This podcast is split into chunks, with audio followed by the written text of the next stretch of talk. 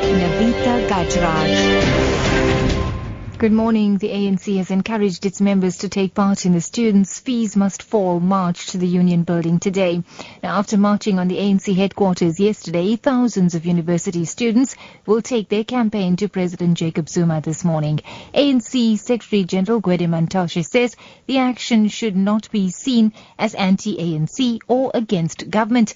He says students have genuine concerns. The ANC is not driven by nervousness. The reality of the matter is that the ANC is a governing party. People will march on the ANC and the ANC must be responsive and the ANC must listen to them. Actually, we have called on ANC members to join the March Union building. That go there, join that march because it should not be left to be a march that is seen to be against the ANC because it is not. It is a march in support of the issues raised by the students. Support the student in issues they raise that are reasonable.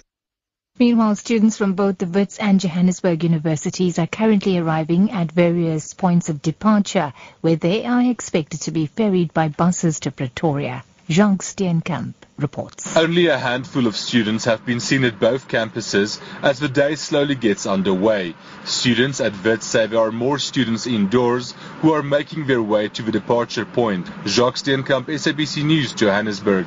Students at the University of the Western Cape are about to continue their fee protest today. This follows widespread violence on routes surrounding the campus last night.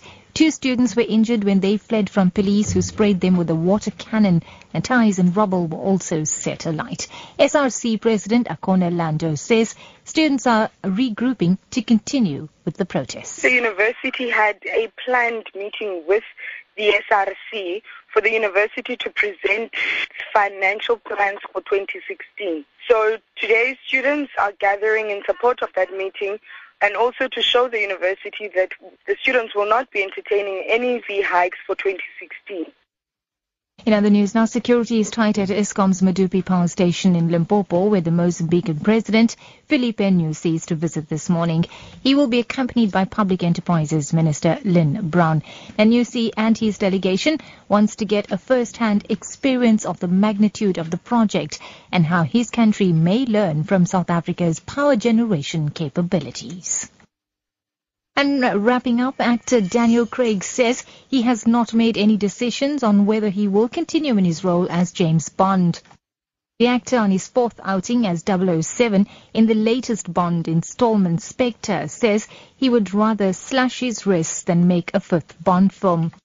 However, he adds that he is only human and he often makes decisions and then changes his mind. Spectre, which will be released in South Africa on the 27th of November, sees Bond battling a criminal syndicate led by Franz Oberhauser, played by Christopher Waltz.